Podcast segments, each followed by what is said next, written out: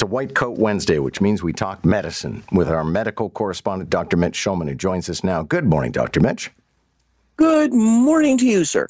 Okay, so this is in Quebec currently, but I'm sure it has reverberations all over the country. Apparently, they're monitoring in Quebec for possible pneumonia uptick in kids. Yeah, don't worry about it. Oh, okay. Basically, well, yes, you should always worry. But no, this is not. So, first off, when you hear someone call something white lung syndrome, you know they know nothing about medicine. Uh, there's no such thing.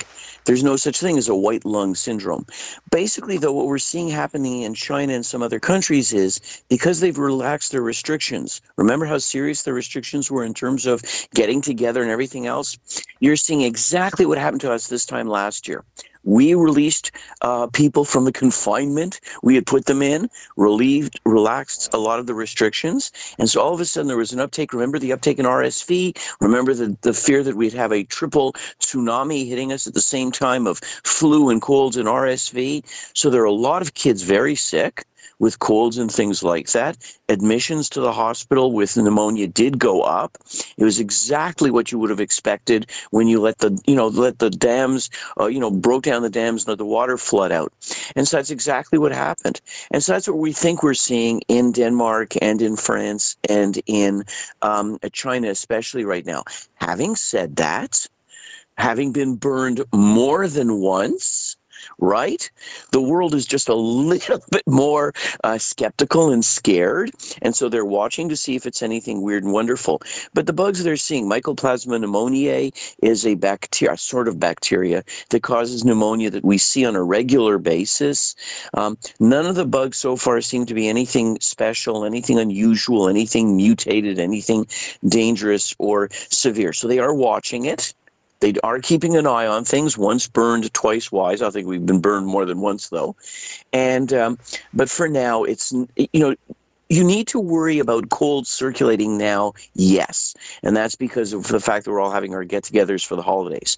So, yes, you need to take care of yourself. Don't go out if you're sick, wear a mask, wash your hands, and all of that. But there's nothing more sinister or more dangerous going on yet. Yet. And we'll leave it at that.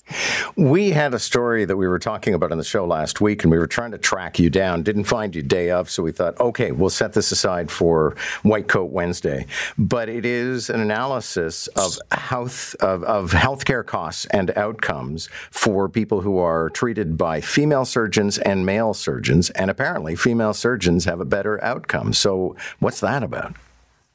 No one knows. Everyone is trying to figure this out. Now, there there are some qualifications to that study, which was reported in JAMA Surgery, and they basically looked at a gazillion, over a million different procedures, uh, surgeries, 25 basic procedures, women or female surgeons or male surgeons, um, and they found yes, it cost the the taxpayer, you, me, actually you, because it was in Ontario, a lot less if the surgeon was a female, less complications, less expenses over the next year. Why? Well, there are a number of reasons. Don't forget, uh, female doctors were mainly taking care of female patients. Uh, these tend to be less expensive. They tend to follow them a little bit better. And so there's all sorts of practical reasons. Having said that, there may be something deeper here. And we know from previous studies that if a female hospitalist, that's a doctor who works within a hospital, um, takes care of a patient and discharges them, they're much less likely to come back to the hospital or suffer complication than if it's a male hospitalist. Uh, we know that if I'm working in the emergency room and I see a woman who may be having a heart attack, as a guy, I'm likely to miss it.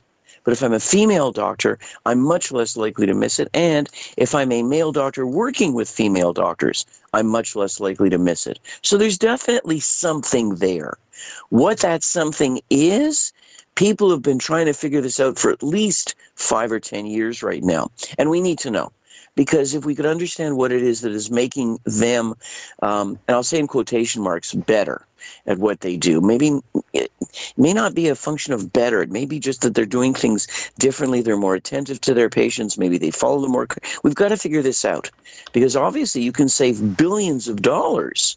If forget about the fact that you're also getting people better with less complications, which I think is really important, but you're also saving billions of dollars. So we've got to figure this out. Meanwhile, a common blood pressure drug that increases lifespan and slows aging in animals. Yeah, and a worm. so if you're a worm, um, well, we don't know. Uh, basically, the drug is something called rilmenidine. They say it's a commonly used drug for high blood pressure. I've never used it, and I've never seen anyone else on it in my life, in my professional career. But it is available here in Canada, and it is used.